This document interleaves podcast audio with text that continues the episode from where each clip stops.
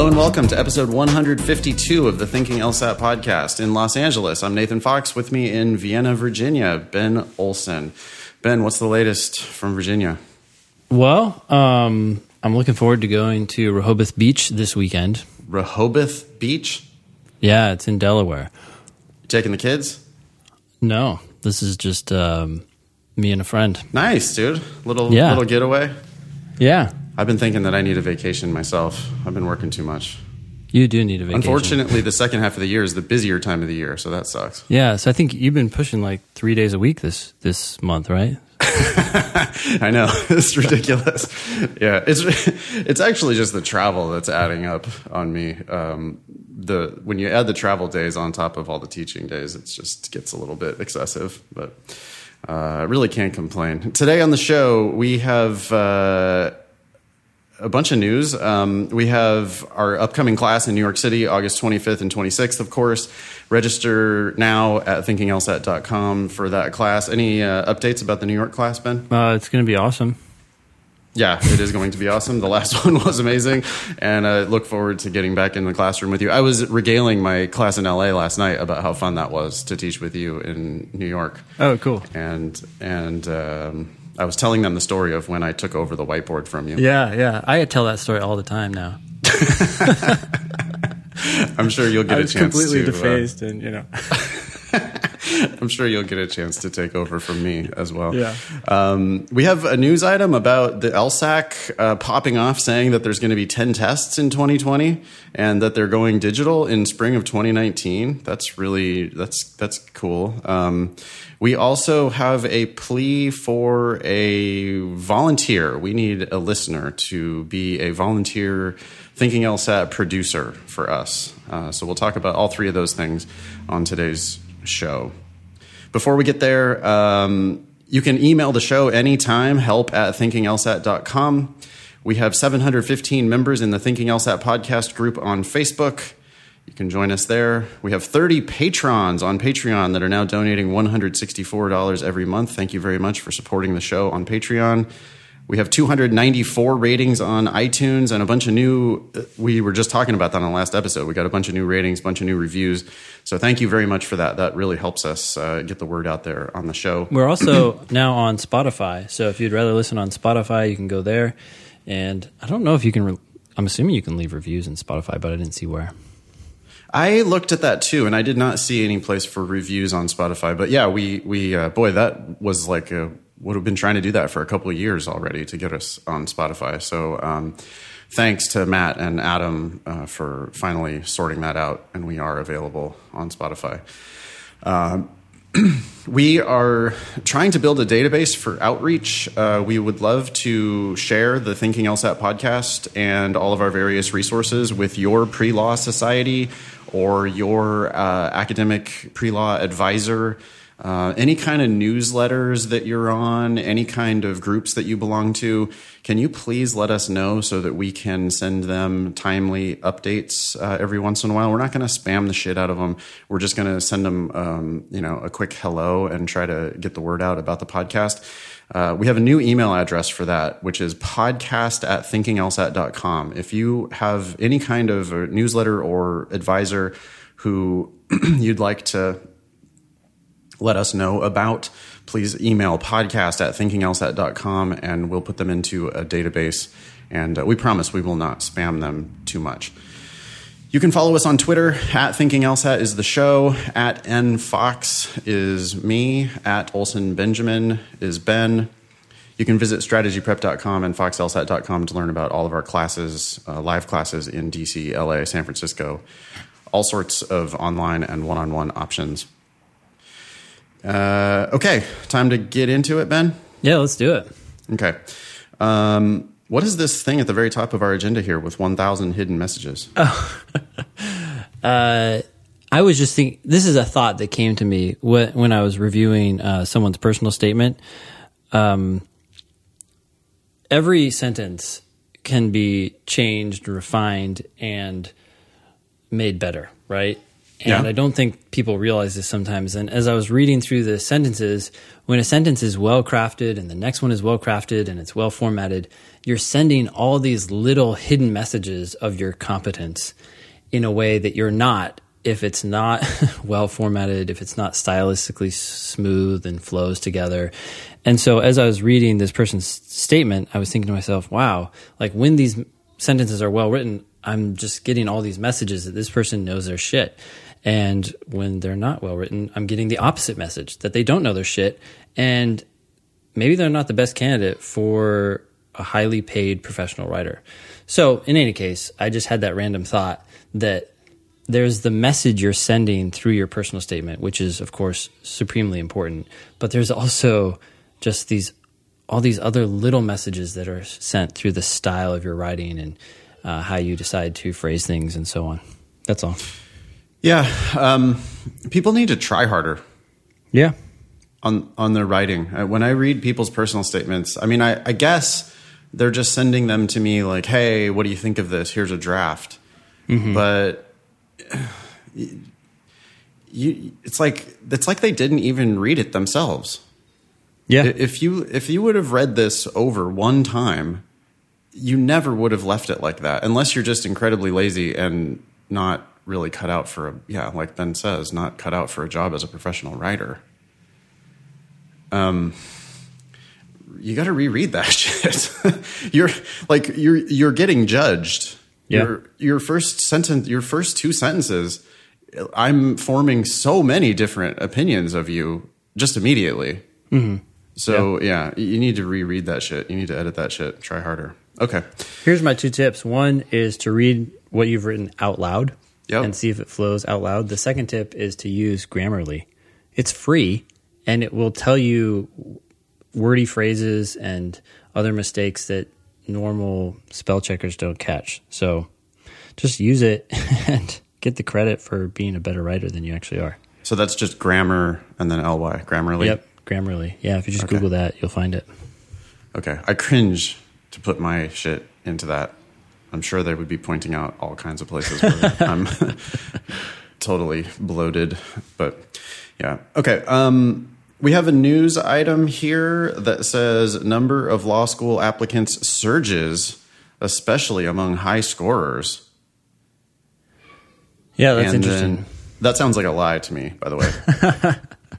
I have a really hard time believing that. And then we have a subhead that says, at the same time, the Law School Admission Council is increasing the number of LSAT test dates from 6 to 10 and will move to a computerized version of the exam in spring of 2019.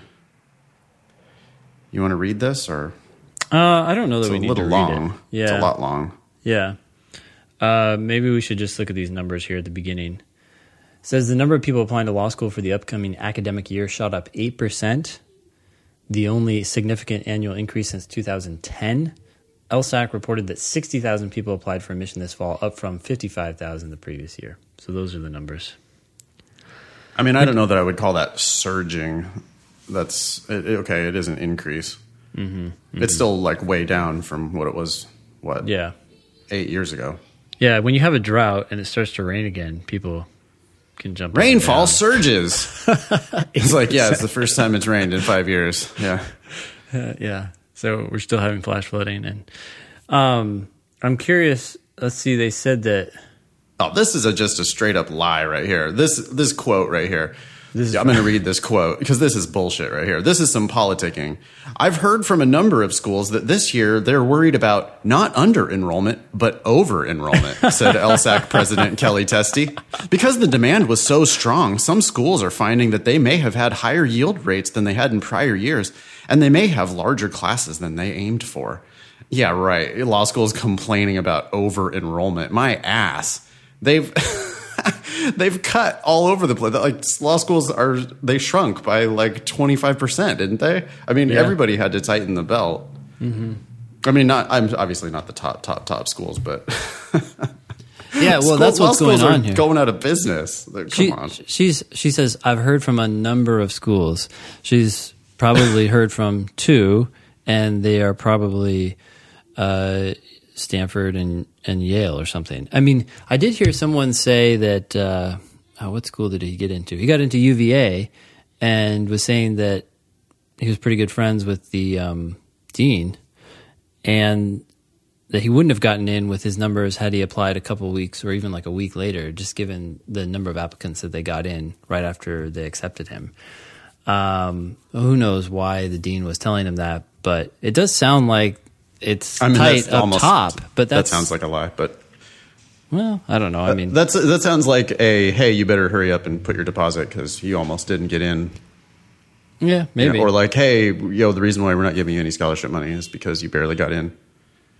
Well, I'm not going to discount it right away, but the point is, I think that it's demand has always been high for the top schools. Right. It's just, you got to look at the whole market, and she's just referring to a number of schools. This is like an LSAT flaw, but anyways. Yeah. Here's another lie. Check out this, or just this article is just they're giving all the.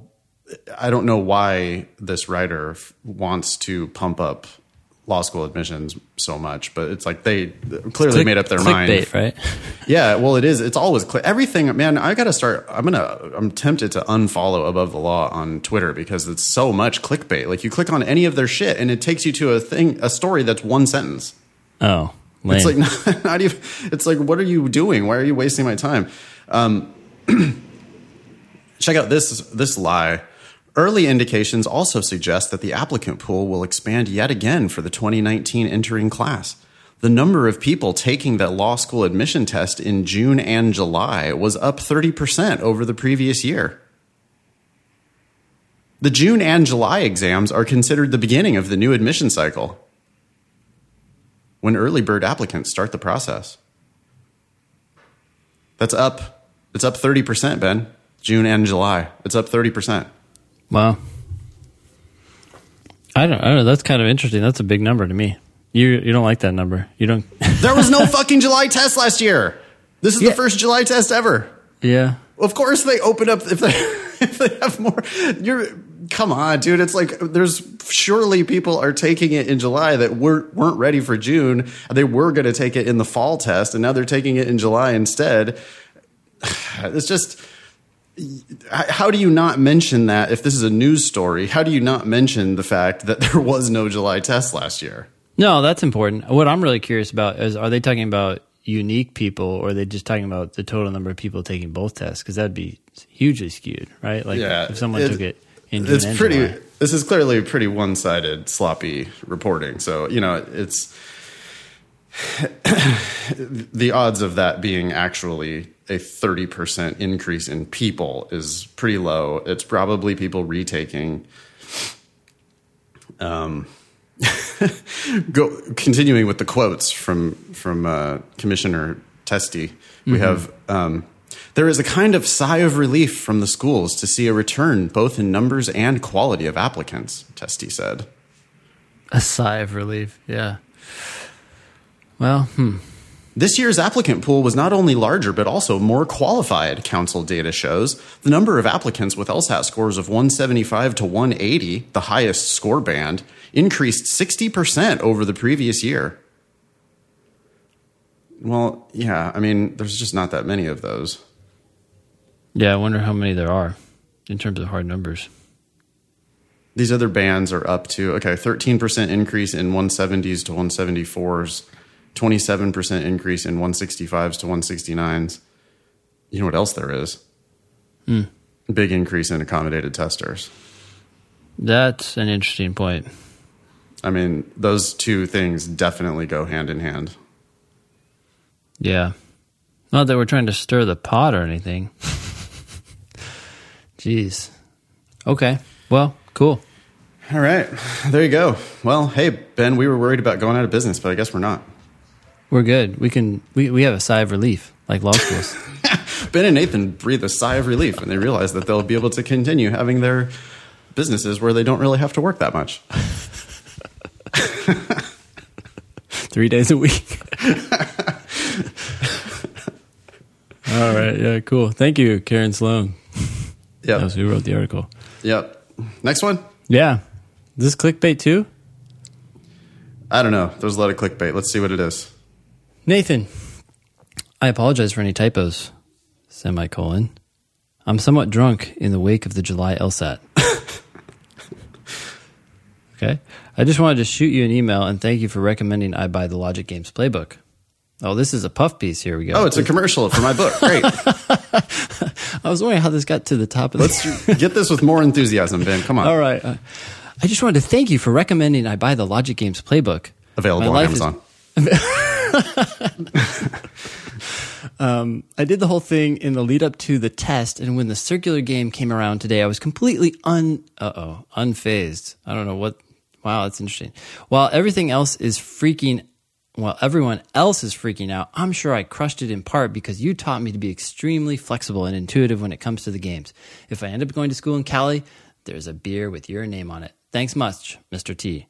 Well, so this is based on the self-assessment of the applicant. I'm sure he did very well, though. I'm excited because your book is awesome. Thanks. Yeah, it sounds like he did well. You know what there is not? We need to talk about circular games, I think. I would like to talk about circular games. Let's talk about them. Well, because do you know what is not in my book? Do you know of the 30 games that are in my book, do you know what there is not one of? A circular game. A circular game. There's definitely not a circular game in my book. And the point I'm trying to make is that people think that people are so fucking obsessed with game types, and they think that in order to do a circular game, you have to have practiced circular games. Mm-hmm. Mm-hmm. But I'm pretty sure that this game that just appeared on this July test was actually easy. The circular game, I think it was easy. And I think it was easy. I've heard that it's easy because it's just an ordering game. It's a sequencing game, and there's nothing special about it except for that the first and last spots sit next to each other, mm-hmm. and you just have to remember that. And there's no special solution for this circular game. I'm getting all these emails now of people like, "Hey Nathan, can you please review that one circular game from 2003?" Which, by the way, was like a pretty hard game. Remember that mm-hmm. one with 8 people? Yeah, and it was like lunch or something, or dinner or whatever. They're sitting around a table for a meal or whatever. But that game sucked. Like that game was really hard. Mm-hmm. This game that was on this. So I don't think practicing that game helps you at all for the circular game that just appeared on the July 2018 test. Mm-hmm. I think what helps you for the circular game that appeared on the July 2018 test is to learn how to improvise and have a flexible approach to these games. Yeah. People who came to our class in New York saw me and Ben arguing about different approaches for the games, and we were each improvising a solution for the game. Yeah.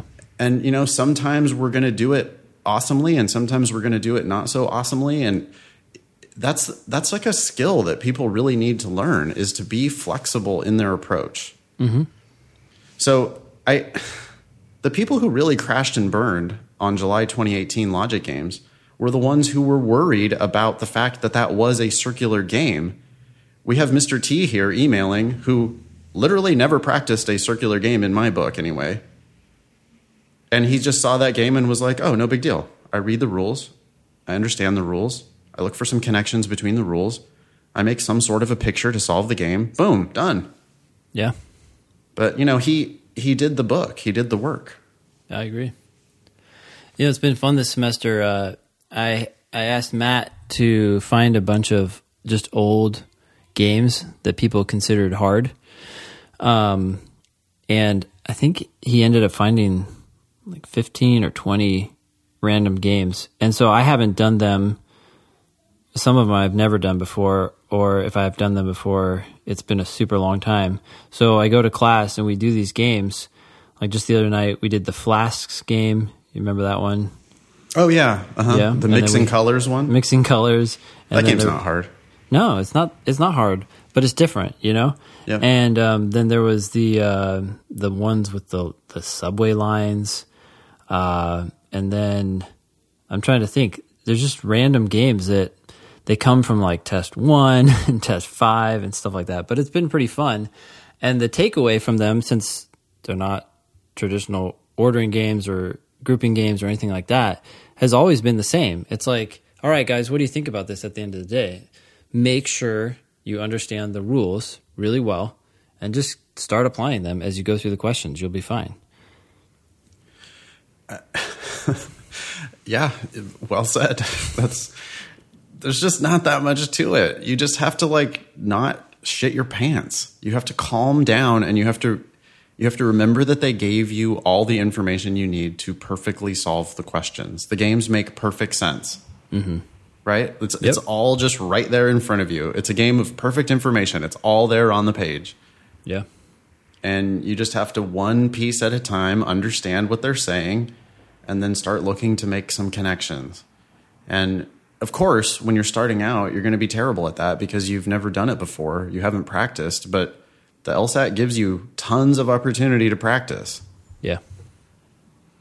Last night in my class in LA, I was walking around the room looking over people's shoulders as they were doing the games, and about half the class had just like completely crashed and burned on game 2 or 3 of this section that I had given them. Mm-hmm. Even with extra time, you know, after the 35 minutes, yeah. Like I gave them another 10 or 15 minutes, and people were still like really struggling. And I know that the people who were struggling are the ones who haven't like done my book yet. That they just haven't put in the work. It's not possible that you could continue to just totally freeze up if you've done the work.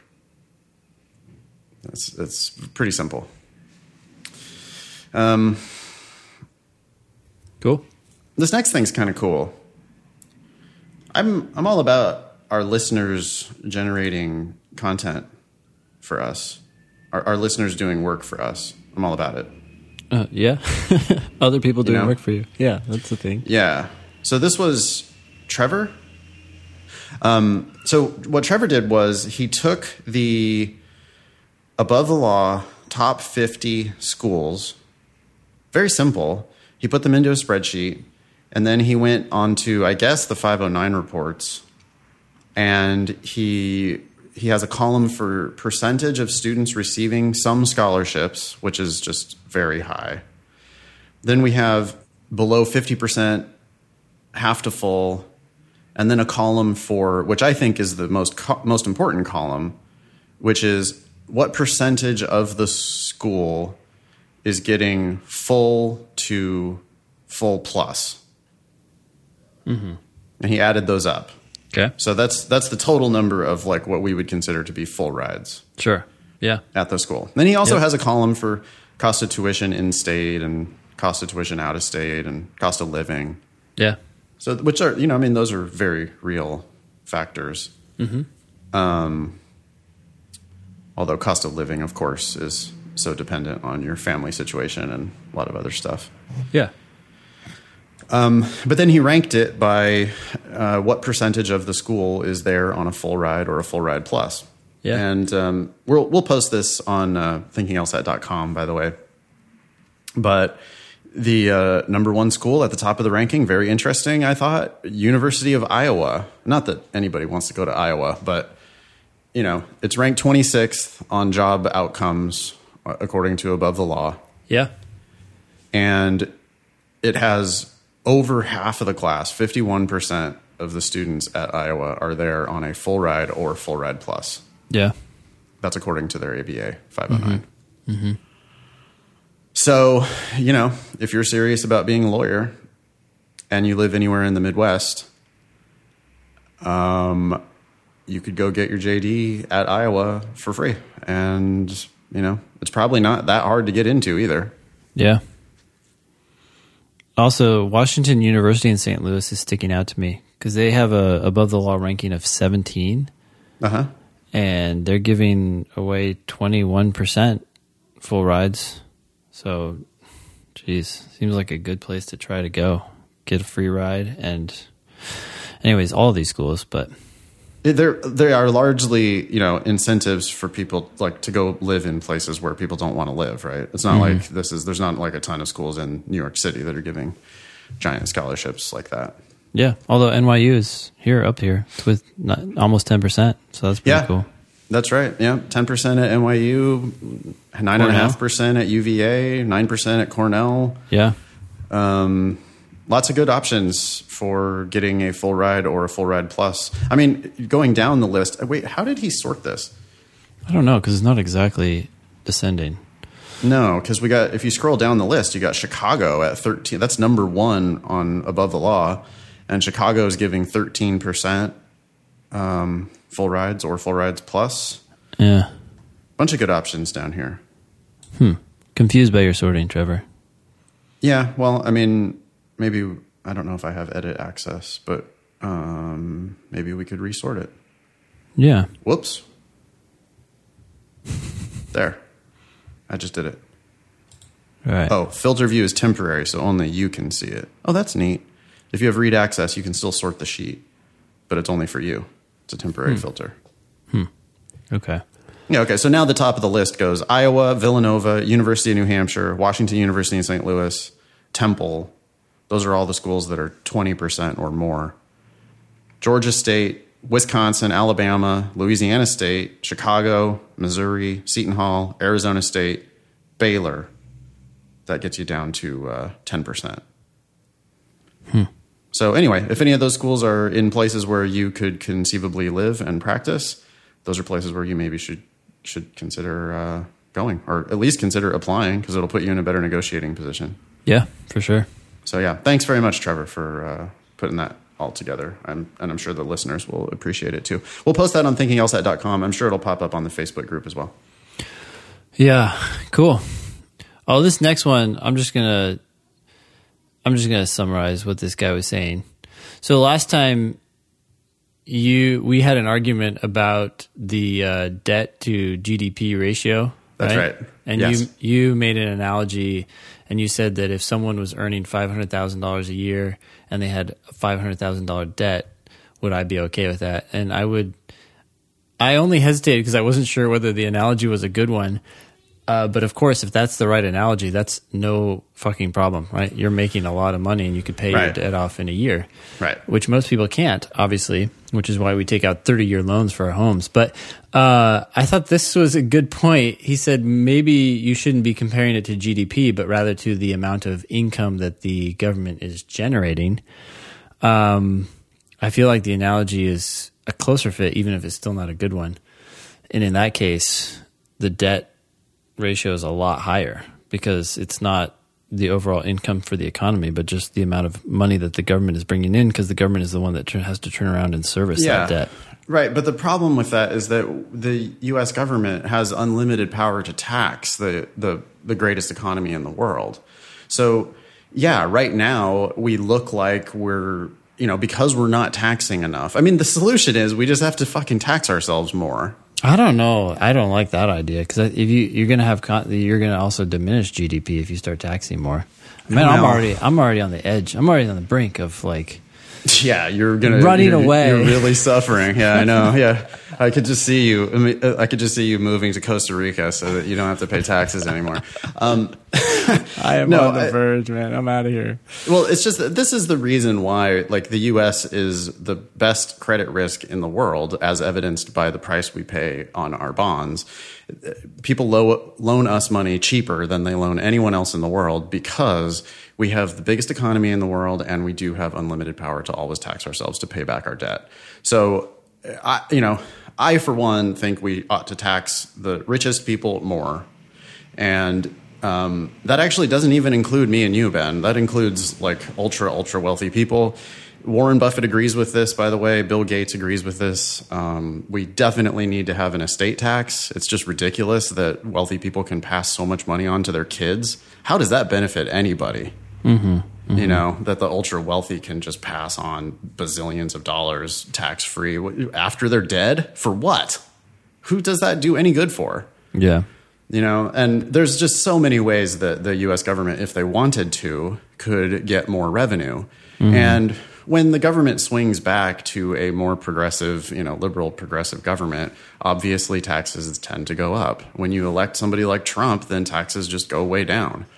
But I don't know. I'm not worried about our debt. I'm not worried about the deficit. I'm not worried about our debt.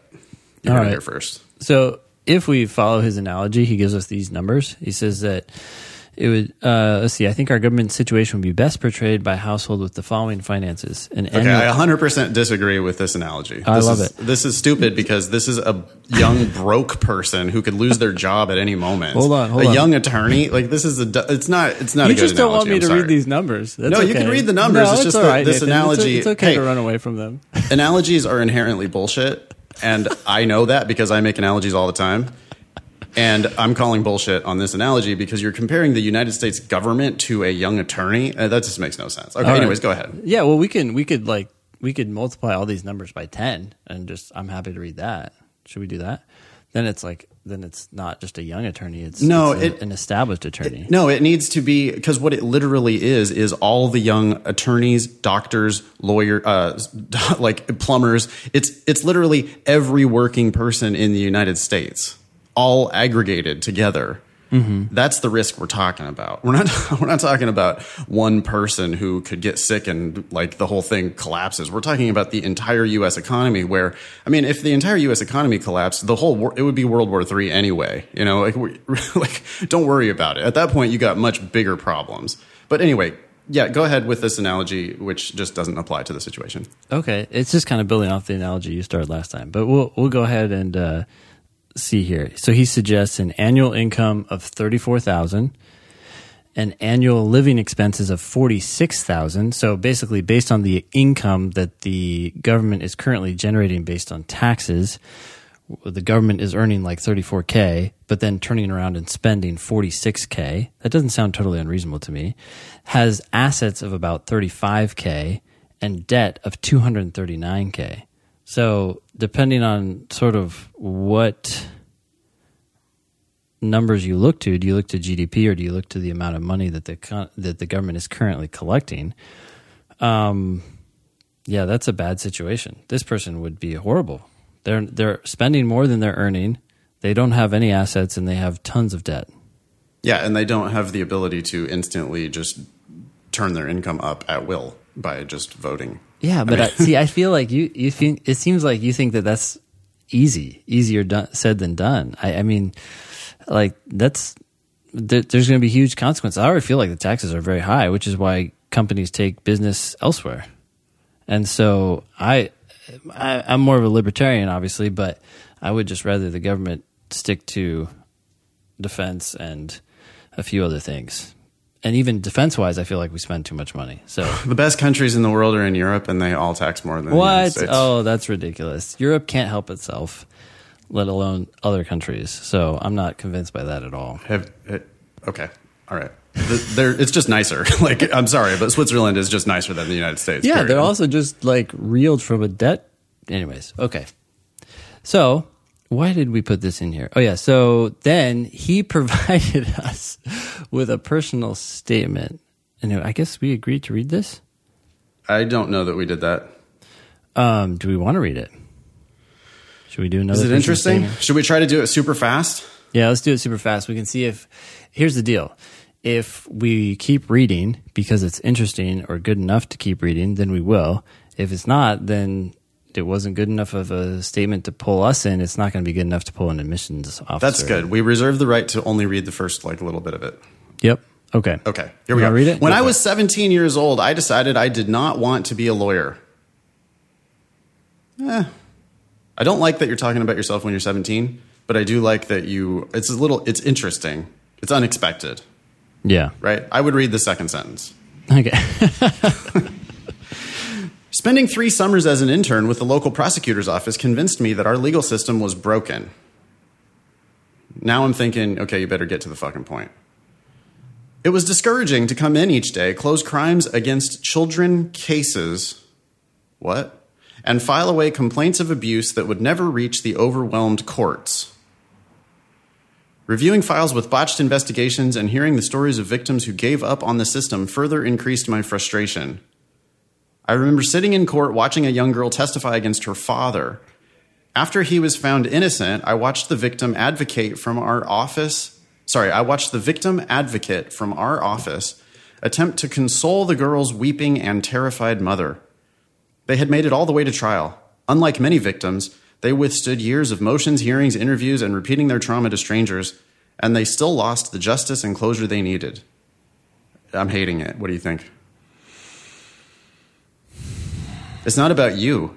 I'm not learning anything about this person. I'm learning about this is the plight of the downtrodden. At that point, that's way too much. That needs to be tightened way up. Okay. I mean, one thing it does show is that he has observe this, unlike a lot of people, right? So he's actually spent some time as an intern with the local prosecutor's office. I got that. Yeah. Okay. I'm totally fine with shortening this up. Yeah. Yeah. It needs to be way tighter. Cause like I don't want, this is too much whining about these poor people.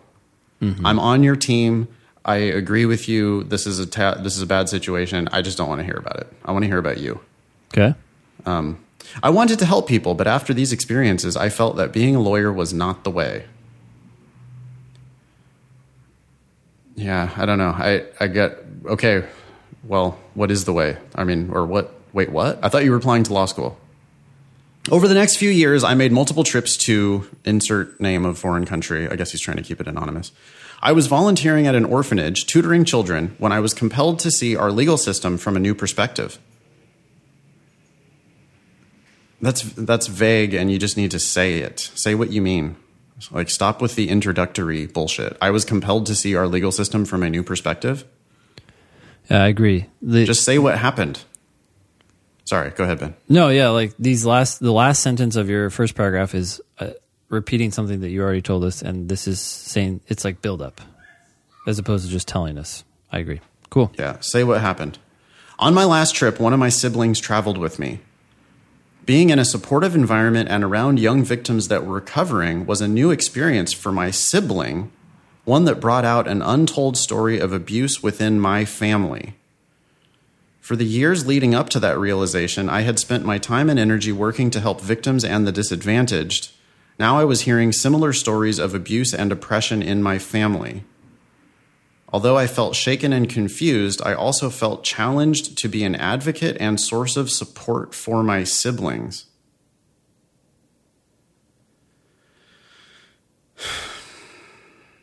I don't know. I'm sorry about all that, but it's like that doesn't make you a lawyer, though. I think there could be something here. We just need to know what it is. It's still kind of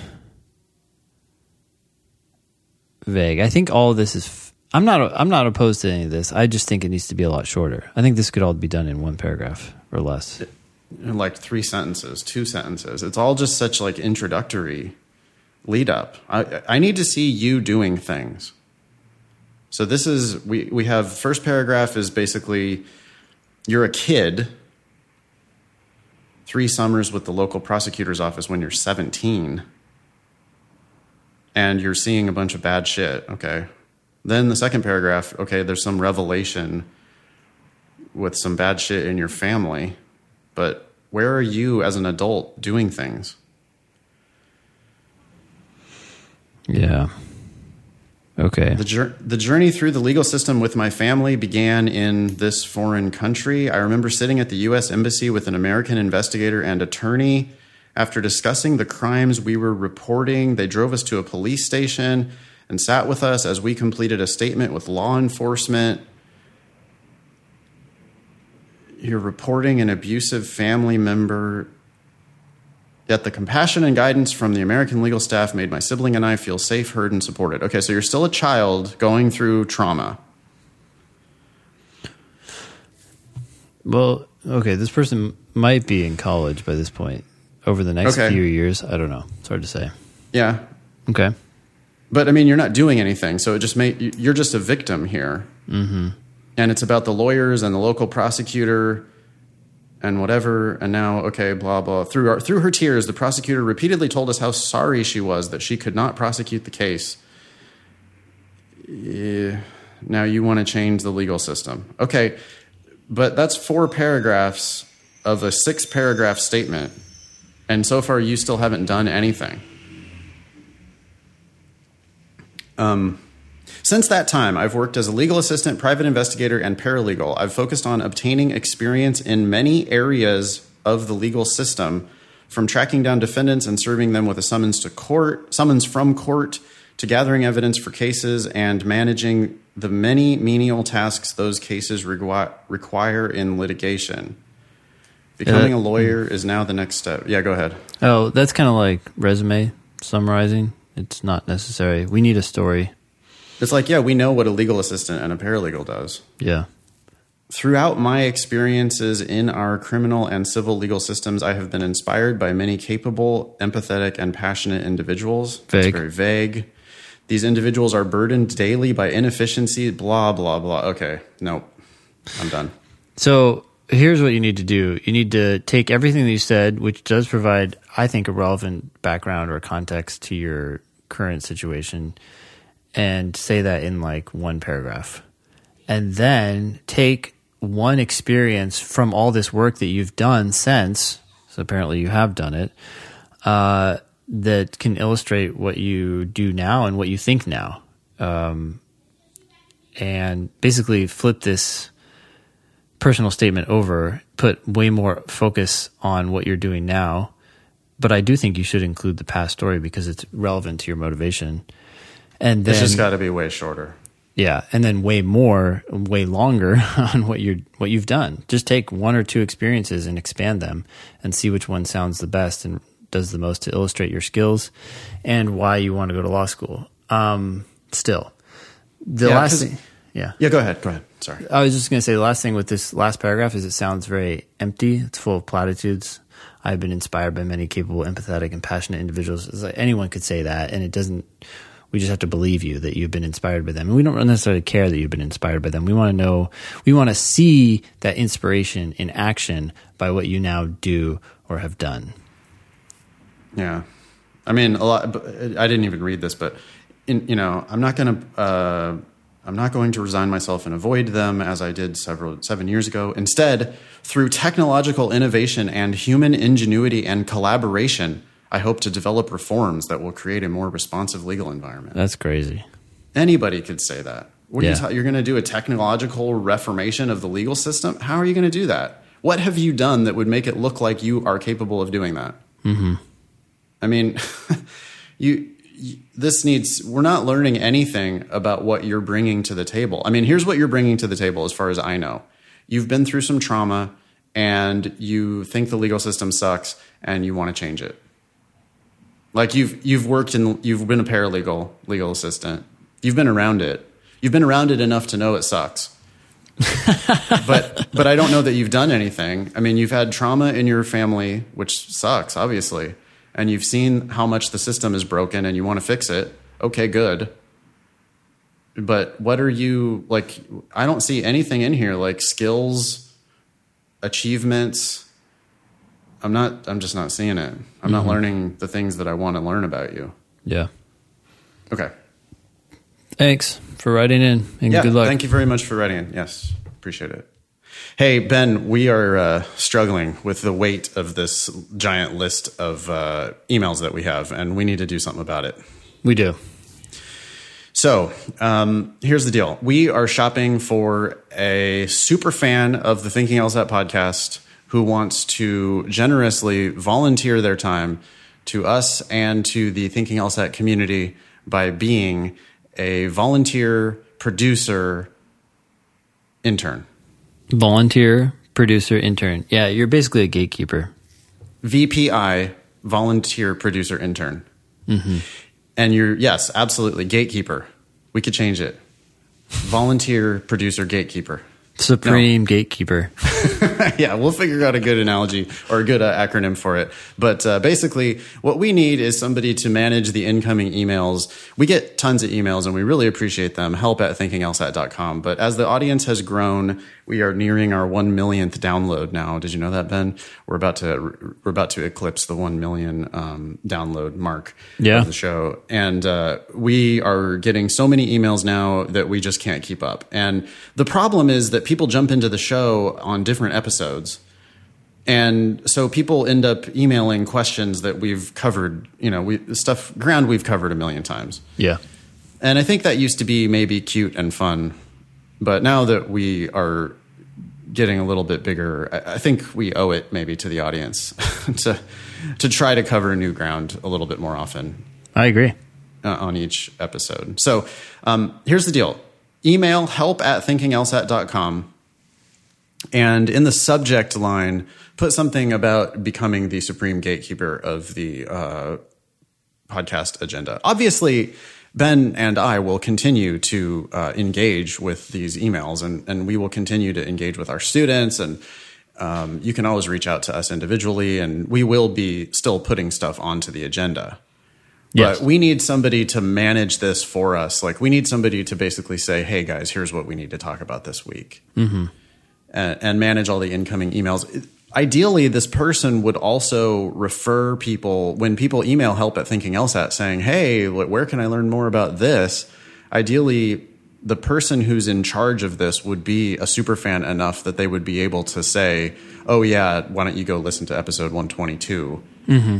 Yep. where they covered that, and then get back to me if you have more questions. And then we can get more relevant stuff at the top of the show. I think it would be smart for that person as well, just to create a simple index of, you know, the top 10 questions we get with links to the episodes that talk about them. Yeah, we definitely need a frequently asked questions page. If you can help us put that together. So it needs to be somebody who has listened, not necessarily somebody who has listened to all 151 episodes, although that certainly would be a point in your favor.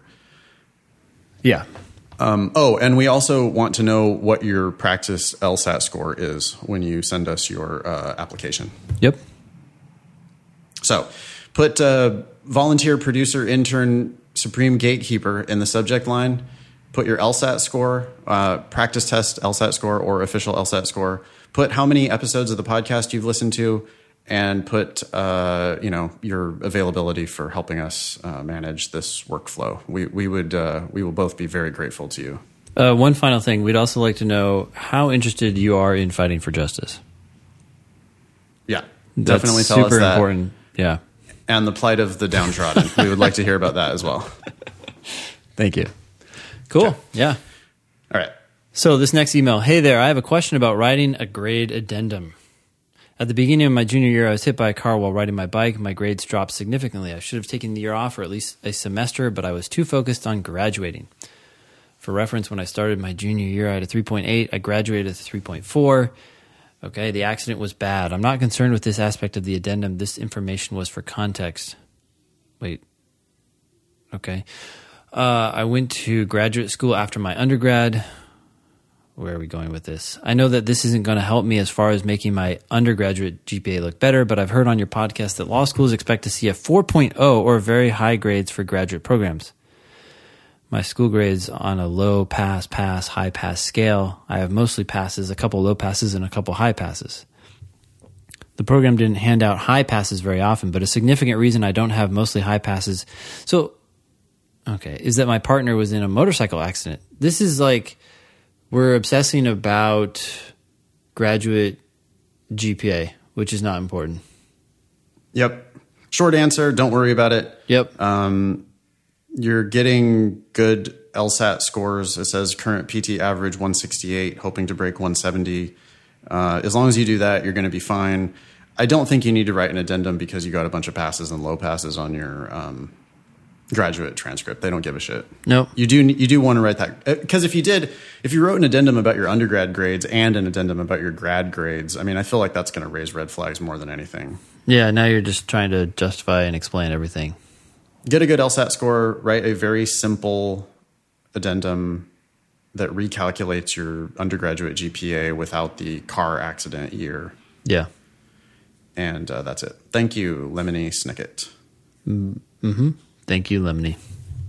Hello, Ben and Nathan. I'm a huge fan of your podcast. Thank you for sharing your collective insight every Tuesday. Well, Monday now. I'm writing with a quick question, a few relevant details about me. 2012 graduate, intended fall 2019 applicant, 5 years of living overseas, 1.5 years as a law firm, as a legal assistant. I like my current job and I know the laws for me. However, I was recently offered a job as the local brand manager for a major running shoe company that just began importing where I live overseas. As a semi-elite runner and running shoe nerd, I think it would be an exciting job and would like to accept it. Would law adcoms look down on this job change? Do they prefer to see applicants with varied work experience or long-term experience in a firm? So one, let's just... answer this question right here. Do they look down on this stuff? No, I think we've said this before. People feel like they need to get legal jobs. You want to get non-legal jobs because especially if you love them, because that's what most people don't have. And go do awesome in it and say, I want to go to law school despite the fact I'm working in this non-legal job because I want to do something in the law maybe related to this field, such as running. I mean, the law touches everywhere in the world. Everybody deals with the law in some way, shape, or form. And so if you can come to law school with experience in another field and all the knowledge that comes with that, and you can show, hey, look, I want to take my knowledge and experience in this other domain and tie it in with the law, awesome. It brings diversity to the class, and law schools love that. What they don't like is another cookie-cutter paralegal who is boring as fuck and is just going to sit there and go back to a firm and drum away the rest of their life. Sorry, that's my personal opinion on paralegals, but... Yeah, well, it's like, hey, I'm passionate about this thing. Should I do it? Yes. Yes. Yes, you should. And by the way, just go do that thing and kick ass in it and don't go to law school. What are you doing? Yeah. Be successful working. You're a runner. You love this. You clearly want to do this. Go do that. What are you trying to go to law school for? What? Well, the funny thing is I wrote back to Runner Nerd. I do remember this and said, hey, apply for the job and delay a year because at the very least you'll figure out whether you still want to go to law school after a year. And she wrote back and said that she did that and she's excited. So good. Yeah. Good. Awesome. Okay. Thank you, Runner Nerd. Yeah. Anything else? Nope. Next. Okay. Hello. I'm a big fan of the podcast. I definitely need a little assistance with the reading comprehension section. I'm a U.S. military member deployed to the Middle East, so I'll be taking the LSAT in October. I studied from January to June and became burnt out, so I decided to take a break until August. No, don't. That's a long-ass break. Yeah. No, why? How much recovery do you need?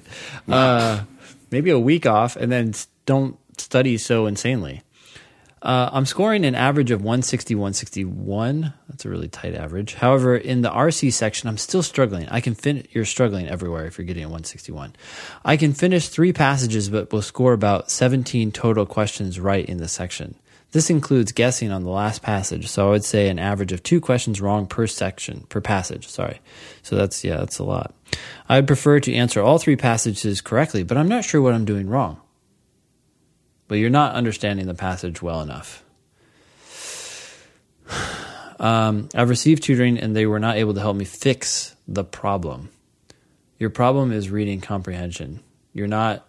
Here's one thing to think about when you're reading a passage. You need to understand what the individual sentences are saying, and you need to understand the overall structure of the passage. In other words, how the sentences relate to other passages. And the 2 tips that we give most frequently, 1, read and understand, and 2, predict where the passage is going, helps you with those 2 things.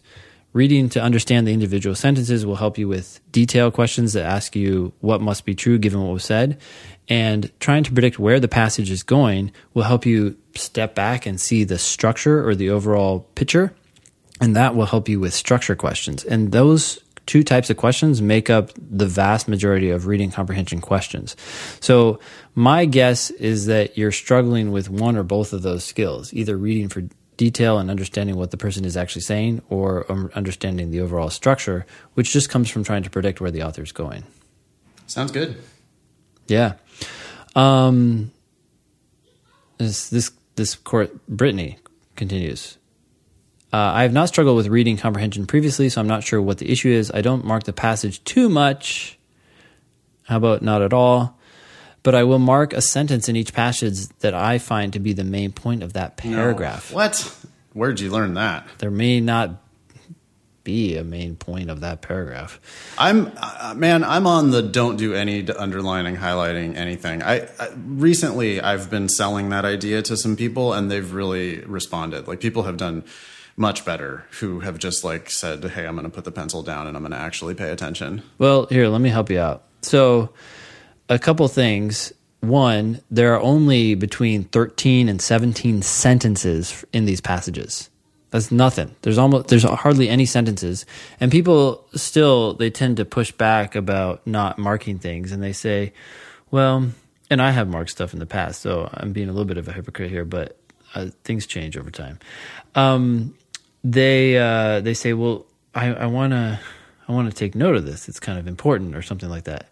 And I'm saying, well, by deciding not to mark up the passage, what you're doing is you're committing to yourself to take ownership for the understanding of what you're reading. Like, now it's got to be something that's in your head as opposed to you depending on your notes or something like that. Like, notes give you an excuse to be a little bit lazy, because now you're like, well, I don't need to fully grasp this, because if I ever have a problem, I'll just refer to my notes. If I don't understand the structure, if I don't understand where the passage is going, I can just look at my notes. No, by saying no to notes entirely, you're now taking all of that on yourself, which is actually a good thing, because you're doing the work up front, which is true throughout the entire LSAT. The LSAT is about doing the work up front and then blasting through the questions.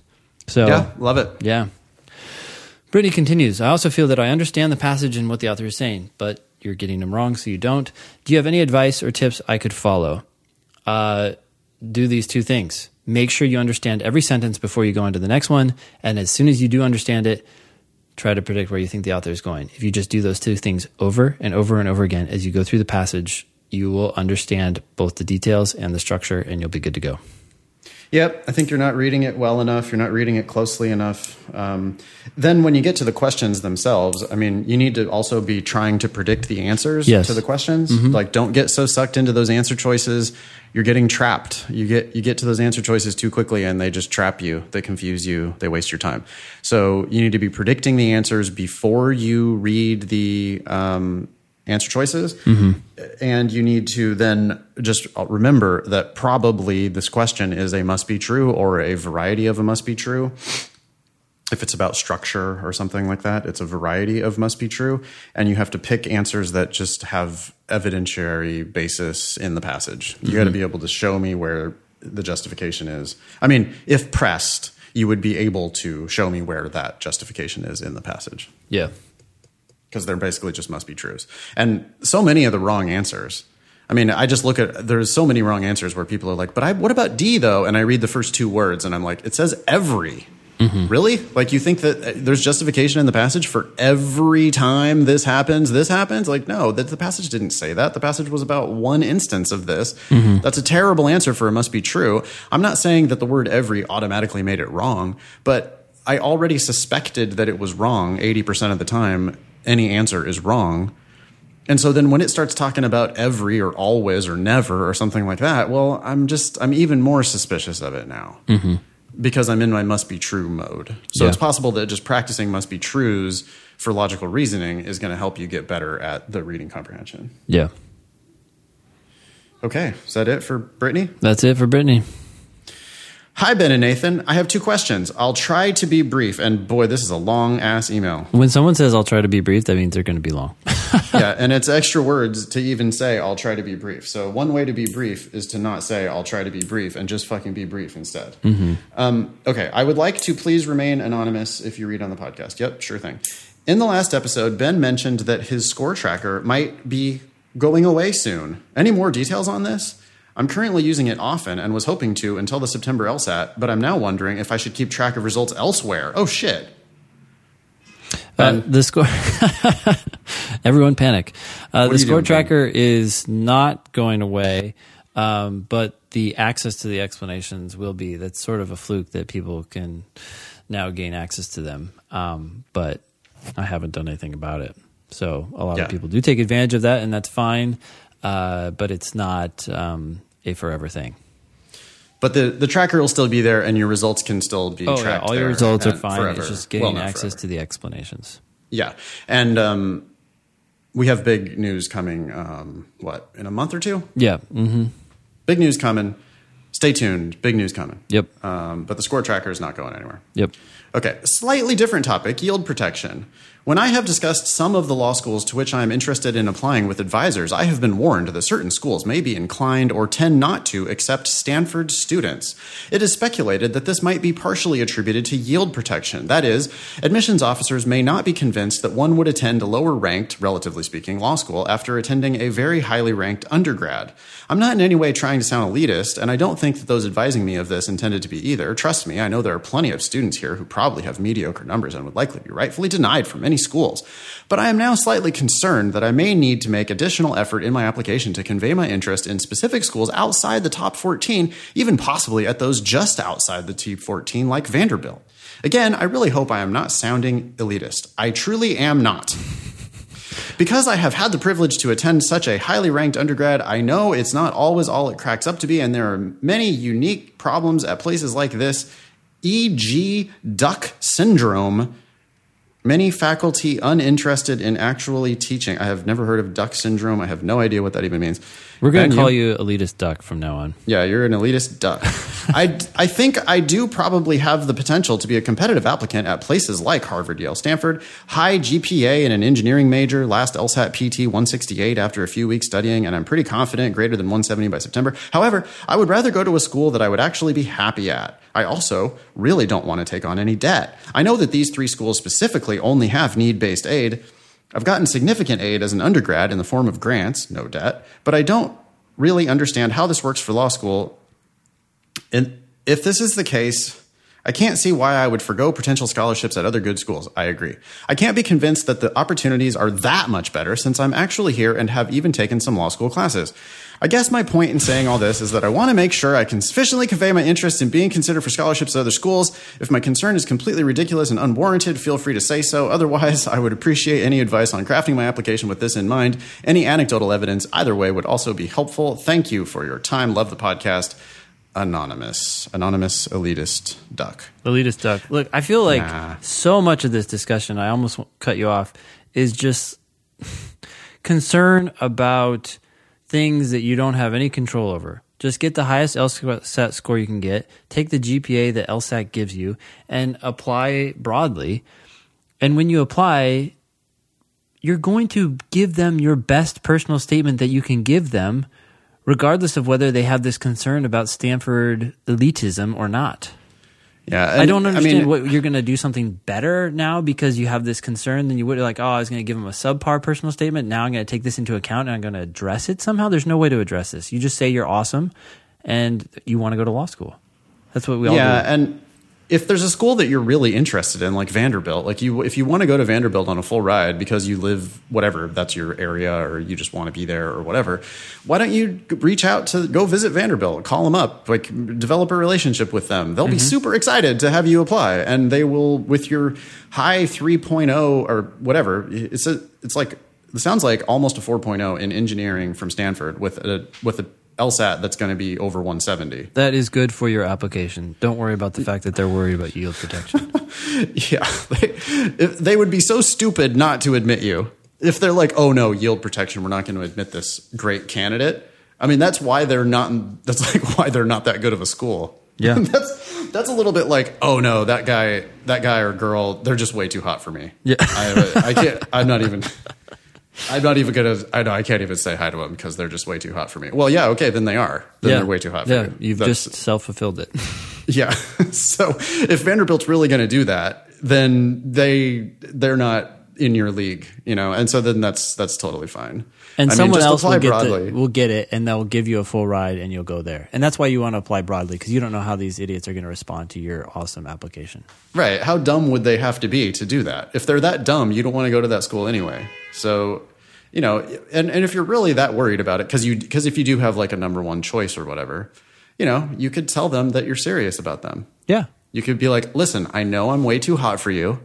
I know I'm out of your league. But I'm still interested. But I really am actually interested in you, Vanderbilt. It's your lucky fucking day, Vanderbilt. Do you want to get lucky or move on? Yeah. We're going to do this right now, Vanderbilt, or what? Because I'm telling you that I'm serious. Yeah. I know you think I'm fucking with you, but I'm not. And all right. There's a timer going. All right. Next one? Yeah. Hi, Ben and Nathan. I recently graduated in May and began listening to your podcast on my drives to and from work as I'm studying for the September LSAT, and I had a lot to learn. I wanted to say thank you, all caps. Just starting now, I feel as though I have hundreds of hours of free advising and answered questions. It's been immensely helpful. No problem. You're welcome. Yep. I stumbled upon episode 100 and couldn't stop laughing about your Pearl and Turd ranking and methodology. Oh, we're going to have to cut this one off because we already did a new... This was someone else giving a Pearl and the Turd. Pearl and the Turd. But we already did... Well, somebody else submitted Pearl and the Turd, and we already did Pearl and the Turd. So thank you very much for sending in another Pearl and the Turd rankings. Yep. Okay.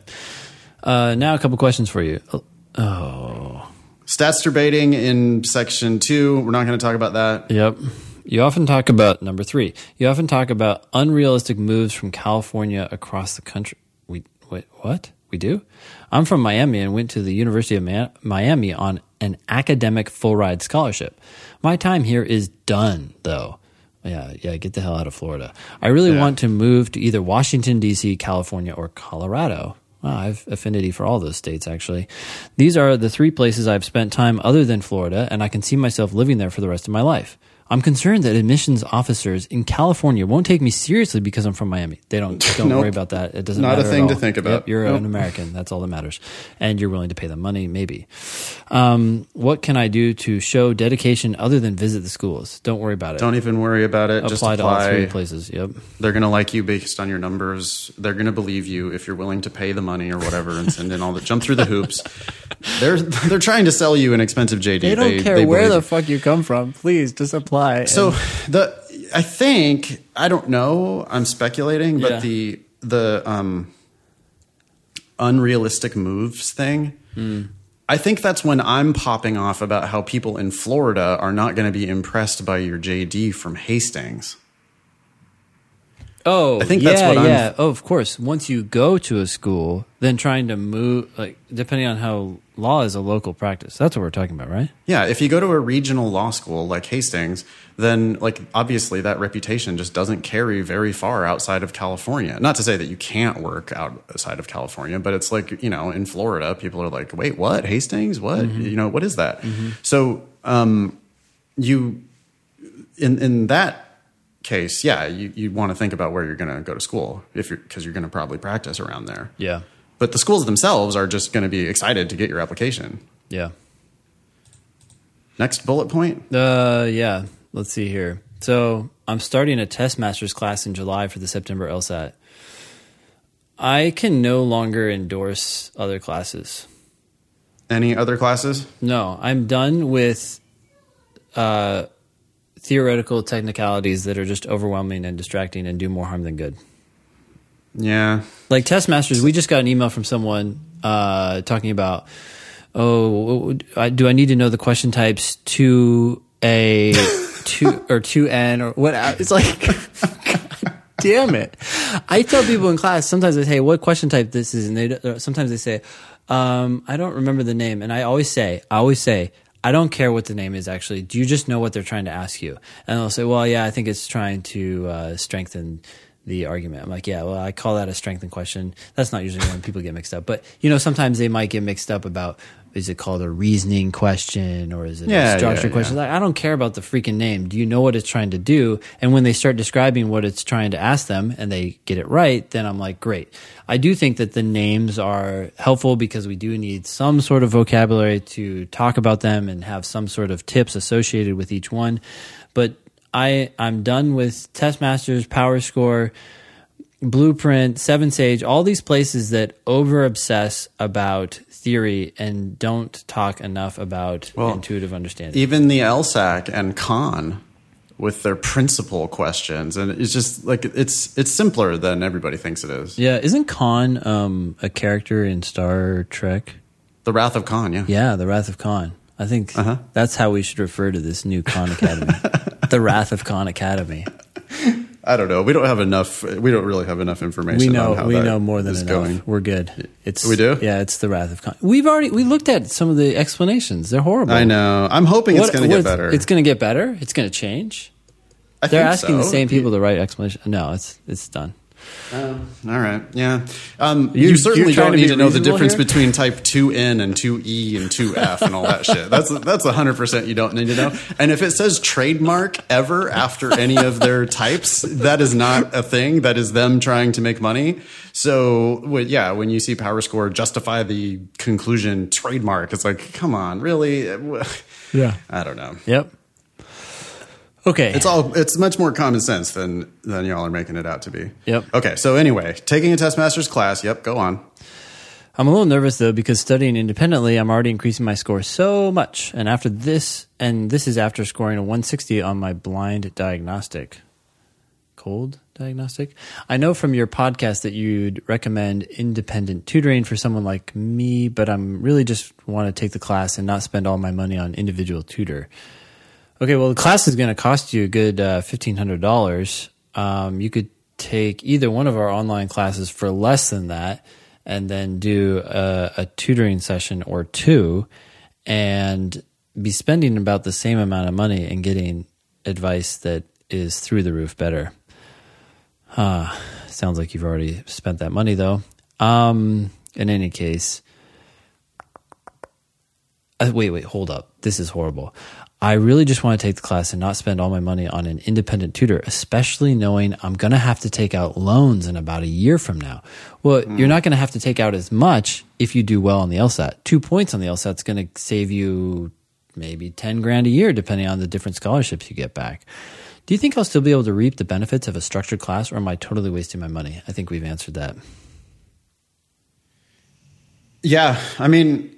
160 on a cold diagnostic is not like rock star status. No. This is we're talking good. Tutoring is like high 160s. Yeah. I mean, I sort of don't. I really prefer to work with tutoring students who are knocking on the door of 170. Yep.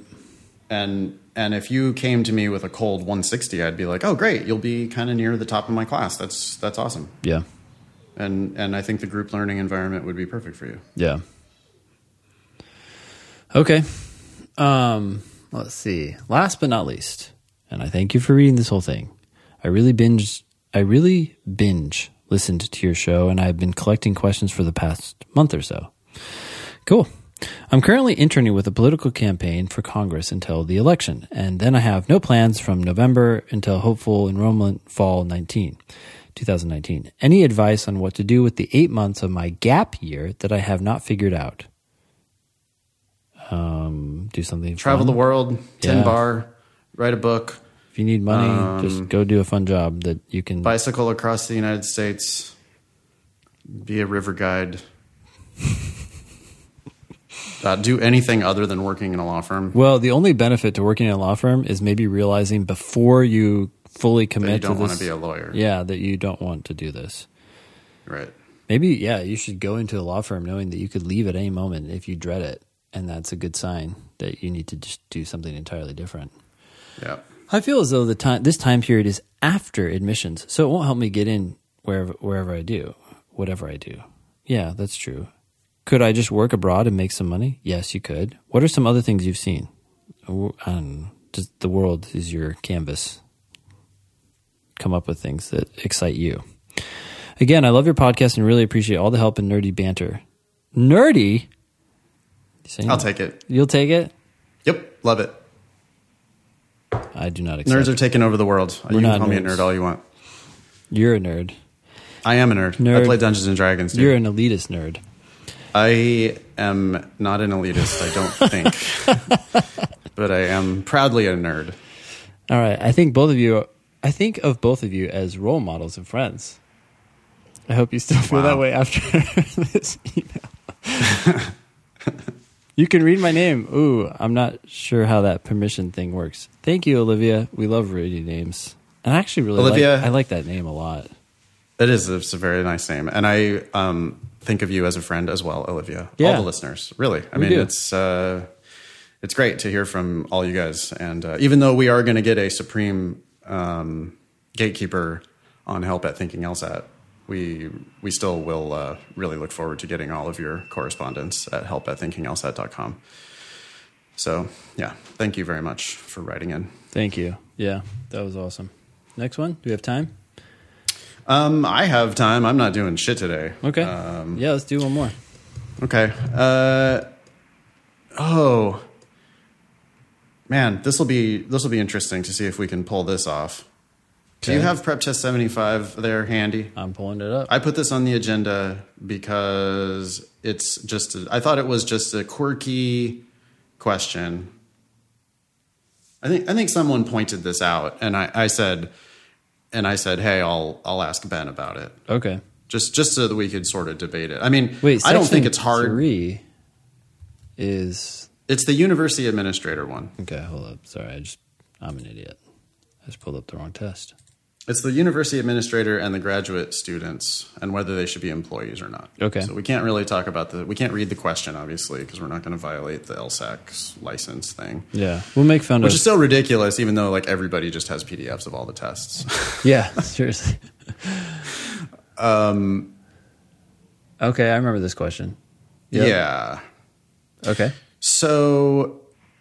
Yeah, it's just so what I frequently say is that on a weekend question, you're not really allowed to counter the premises. You're supposed to accept the premises. Mm-hmm, mm-hmm. And on this argument, I think it's not hard to find the right answer here. Yep. I think I can find I think because I can't pick any of the other answers. Yep. But this is, by the way, if anybody wants to look at this at home, you'll be able to figure out what we're looking at. This is Prep Test 75, Section 3, number 13. The one about the university administrator and the graduate students. Yeah. But the correct answer, I think the correct answer here on a weekend question, I think the correct answer counters a premise of the university administrator's argument. I'm just looking at this one more time.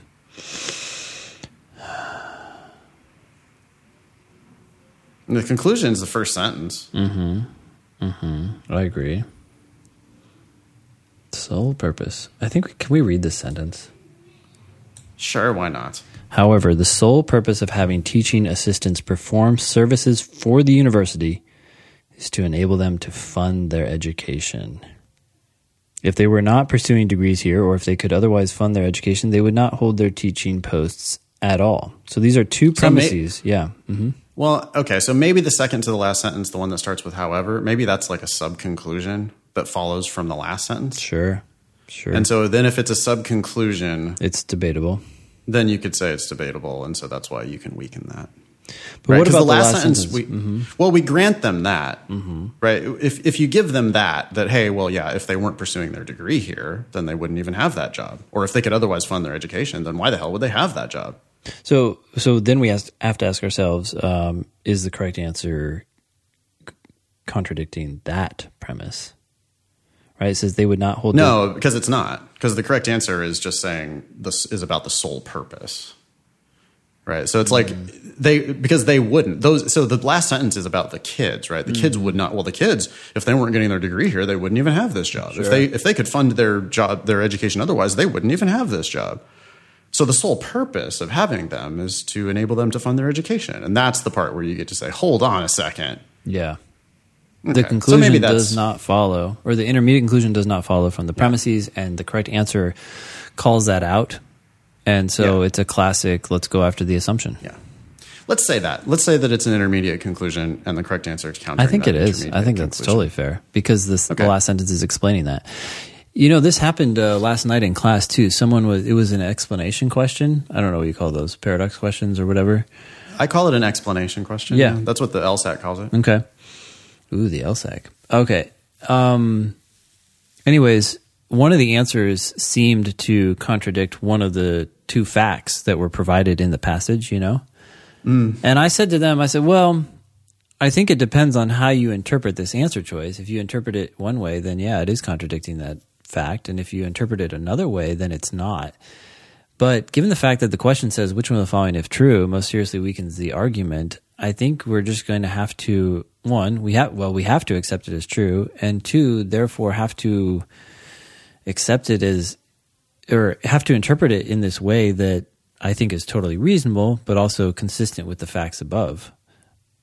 Just the way that the test is written. I mean, they're telling you which one of the following is true, and so you have to go there and accept it as true, which means you now have to then interpret it in a way that's consistent with the passage, which sounds a little strange, but sometimes things can be interpreted in two different ways and they're not totally unreasonable, and you got to make it work. Otherwise, one of the answers has to be right. You're fighting the test. You're fighting the fact that it said if true. So just accept it. Yeah. By the way, with this question particularly, I mean, there's a much easier way to get to the correct answer, which is just to be super critical of this university administrator. Sure. You know, like you need to be imagining somebody that you hate in a very expensive suit, standing there on campus. You know, they've got to make this huge salary, and look at what they're trying to do. They're trying to not give graduate students benefits. Yeah. Right. That's what they want to do. This is a corporate administrator at a giant university trying not to give graduate teaching assistants benefits. And their evidence, I mean, part of the argument is, well, the sole purpose of having these teaching assistants perform services for the university is to enable them to fund their education. Yeah. Well, who wouldn't call bullshit on that? Yeah. Like, really, the sole purpose? Yeah. It's a bargain. I mean, you get something, asshole. You get something out of the deal. It's not, you can't say the sole purpose is for them. Yeah. And that's essentially the answer, right? Yeah. Okay. I don't know. Do we leave it there or do we keep going? Let's keep going. This is an email that came in, I guess it came into my website. Okay. It says, listening to the Thinking LSAT podcast every day in the car makes my commute enjoyable, and your insightful content inspires me to maintain intensity throughout my LSAT preparation. Thank you for that. Aw. In a recent podcast, you responded to a question from somebody who was debating enrolling at USD, that's University of San Diego, for $37,000 versus waiting a year because she was, quote, too depressed to wait.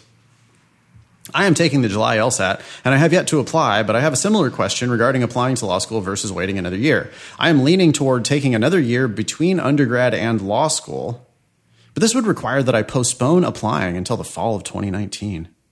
Rather than depressed, I'm anxious that the LSAT UGPA standards to be accepted at my target schools will increase in the span of a single year, and that I will be a weaker candidate comparatively. Is this a foolish issue to be anxious about? Thank you for your time. All the best, Lizzie. And then Lizzie gave some stats here, which is current undergrad GPA of 3.34, which could go up to a 3.5 by graduation. Full-timed LSAT practice tests in the low to mid 160s with a big weakness in Logic Games. Whoa, minus 11 on Logic Games. Man, she could get to 170 by just figuring out the games. Damn. Yeah. So my goal is high 160s, low 170s. Dream school, CU, Boulder. What do you think, Ben? Do you think if she waits another year, the competition's going to just get tougher? Well, as we read at the beginning of the show, the number of applicants is just ballooning out of control. And so, yeah, I mean, you should apply today. Otherwise, you're not going to get in.